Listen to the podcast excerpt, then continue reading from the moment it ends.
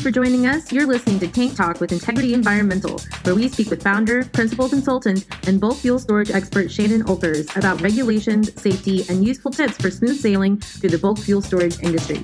Come learn the unique joys of work and life in Alaska with industry experts, including our team, vendors we work with, and companies we support.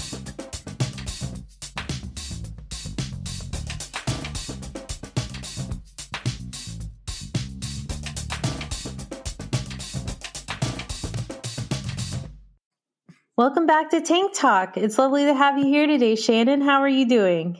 I'm doing really great, Amanda. Good. Well, today is a listener request. It came through LinkedIn from a listener, Sam, who said, May I suggest dewatering of clean water from secondary containment areas as a future topic? I love your short, concise talks about tank farms. Well, thank you, Sam. And that is an excellent topic suggestion. So, secondary containments with design hold water, and that water has to be removed regularly. Is there a standard process for this? Yes, and no. so, yes, all secondary containment areas have to remove water, and there are standard processes for this that are general. You're supposed to inspect the water for sheen or any other evidence of oil pollution prior to discharge. And then once that check has been accomplished, then you are supposed to dewater. And there's some steps to the dewatering, but it's not standard because there are many different kinds of secondary containment area types and dewatering types. Each facility is a little different. The general procedures for starting and stopping containment drainage are the same, but the specifics can vary pretty widely depending on how your containment area is constructed and maintained. Sometimes the way it was originally constructed no longer works, and they've got alternative drainage methods now. What happens if you see fuel or sheen? Well, you panic. No, I'm just kidding. it's usually one of three things when you see sheen on the water. You actually have a leak, either from your infrastructure or sometimes you've got contractors working in your tank yard and there'll be contractor equipment that's leaking sometimes it's residual fuel from a fill connection or a fuel transfer. Like when you detach the cam lock or the dry brake you know fuel drips or weeps out of it and that's what you're seeing. Um, and then lastly sometimes a past spill will settle into uh, dirt or sediment that's within the secondary containment. And that residual fuel from that past leak it'll float up to the top as you're walking through or disturbing that sediment. It can be really difficult to get that kind of stuff out of a tank farm that has a, a liner with a dirt floor on top of it. For whatever reason, if you've got sheen, that means that you need to stop, investigate, determine the source, and remove the source of the sheen and the sheen itself, and then treat the water. And I'm going to save water treatment for a future podcast on stormwater permitting because – water treatment is changing rapidly as we speak. I want to I want to take the time to address that thoughtfully. So, let's let's just assume that there is no sheen for this discussion today. So, we've inspected the water. No sheen or fuel has been observed. What's next? Discharge, my favorite. Every system's unique, so that exact discharge process is something our listeners will need to look up in their SPCC, their ODPCPC plan, or sometimes it's in the operations manual. Sometimes it's in all three, and sometimes they differ, which is super fun. But basically, if, if you're listening to this, figure out what your discharge procedure is supposed to be from whatever resource you've got internally.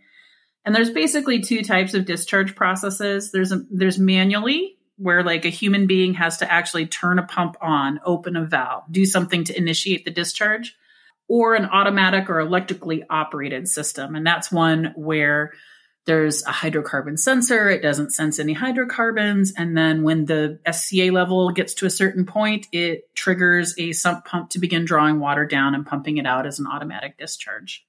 I've also seen pretty frequently in rural Alaska that the original valve drainage system is damaged in some way. And so there is infrastructure there and it looks like you could drain it with a valve. Um, but instead they've closed that valve and they're actually using a sump pump in the low area um, to discharge the SCA uh, over the wall of the containment area. And as a side note, there's an SPCC requirement for manually operated valves on all secondary containment drainage systems. In the olden days, which was not that long ago, 15 years ago, uh, and prior, there used to be what they called flow through systems, and that would be like an it would be a secondary containment area that discharged directly to an oil water separator, and that oil water separator would process the water and would flow out the other end of the oil water separator to a beach or a or a vegetated swale or something like that. Those flow through systems don't have any brakes on them though. There's no valves in there. And so those are no longer allowed under the SPCC requirements. You have to have at least one manually closable valve in that system. Wait, so a flow through system isn't allowed anymore? Not under 40 CFR 112. It makes sense. There's got to be a way to close the system if it gets overwhelmed with fuel from a full release.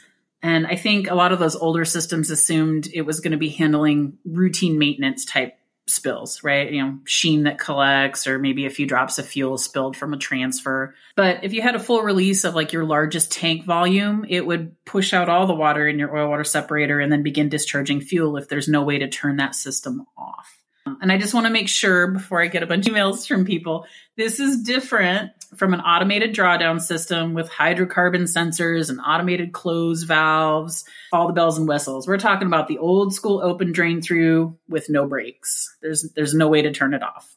Those are not allowed if you have an SPCC facility currently.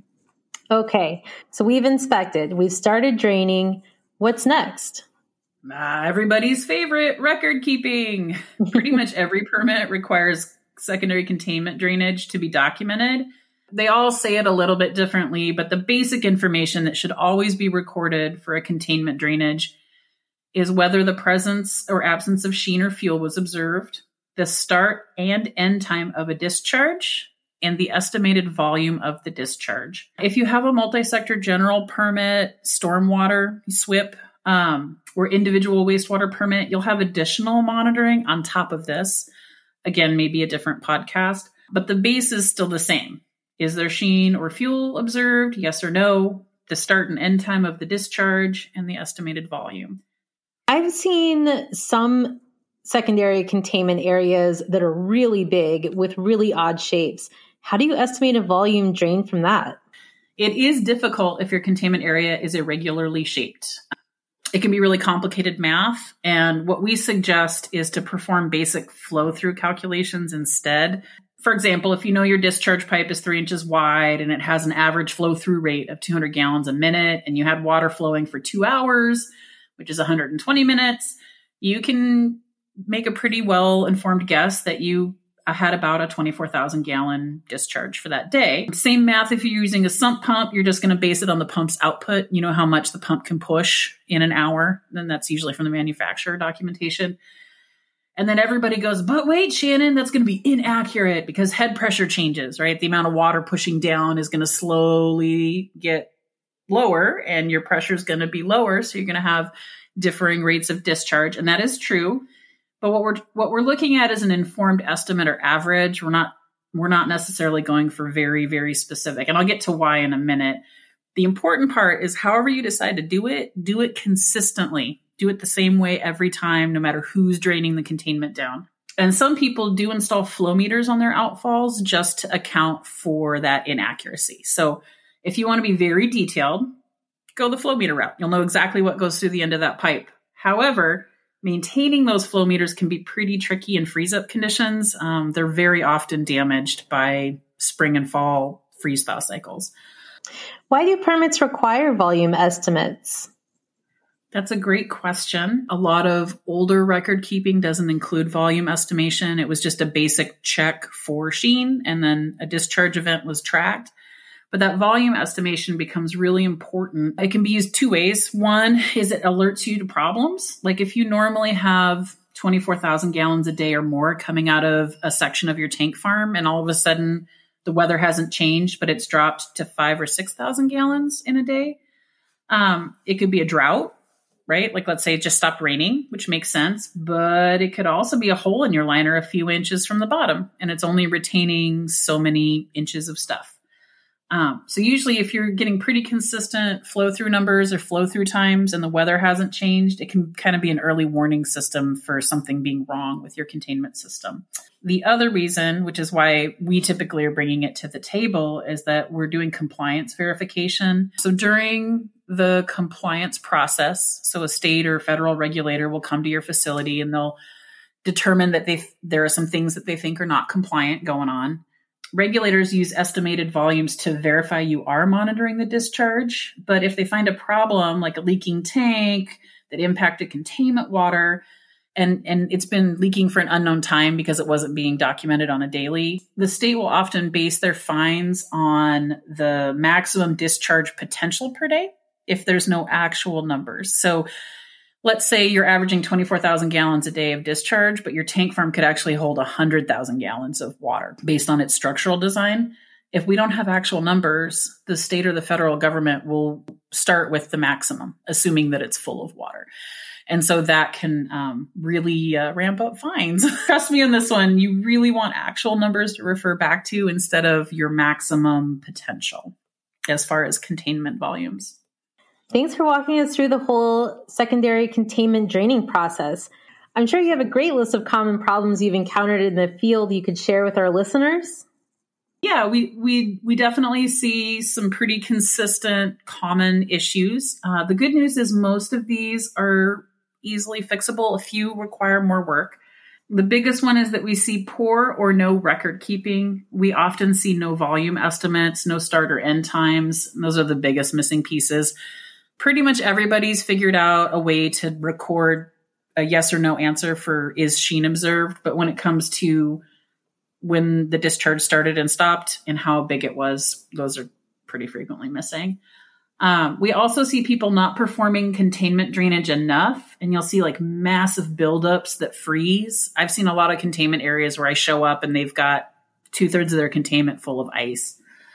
Um, and it's really hard to drain that down and keep ahead of that, uh, especially during freeze up time, which is why they ended up with so much water. So, performing drainage frequently enough. Uh, that same scenario that I just mentioned about having a massive secondary containment area and having it be really full of ice, that's also related to having a drainage system that is not engineered for the volume of water that you are collecting. So that one inch sump pump you've got trying to augment your three inch drain, it can't keep up with the volume of water that this tank farm is encountering, even if they all run 24 hours a day.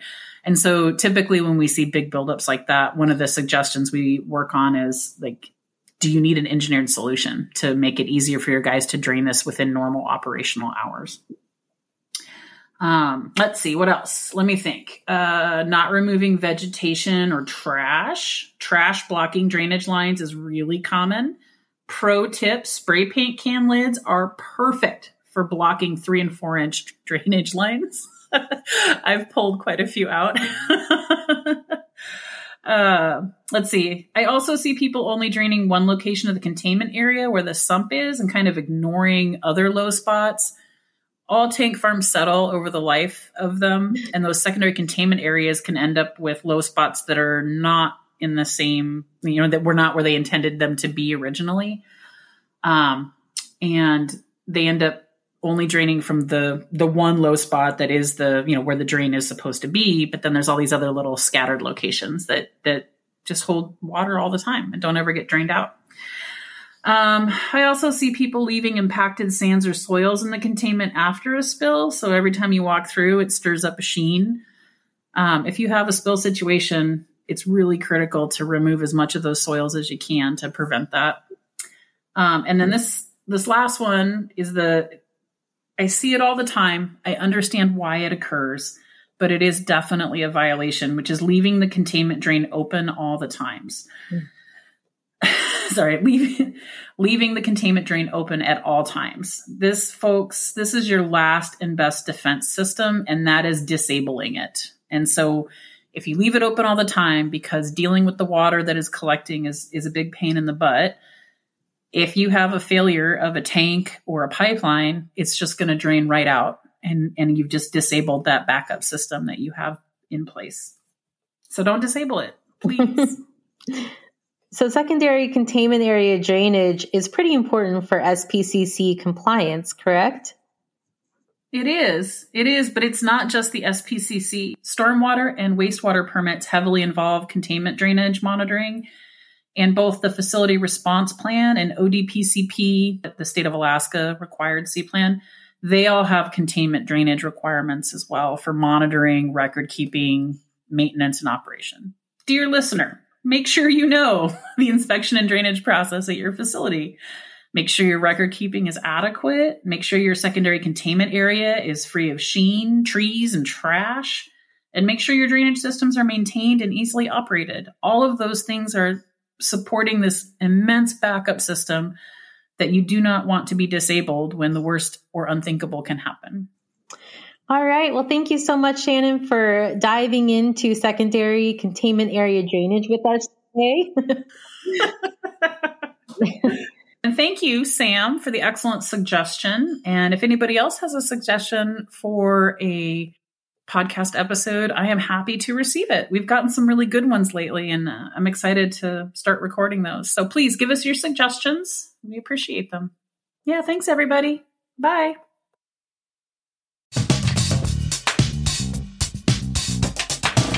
Thank you for tuning in to Tank Talk with Integrity Environmental. For additional information, please visit our website www.integrity-env.com. Interested in becoming a guest on Tank Talk or have a topic you'd like to learn more about? Send an email to marketing at integrity-env.com. Until next time.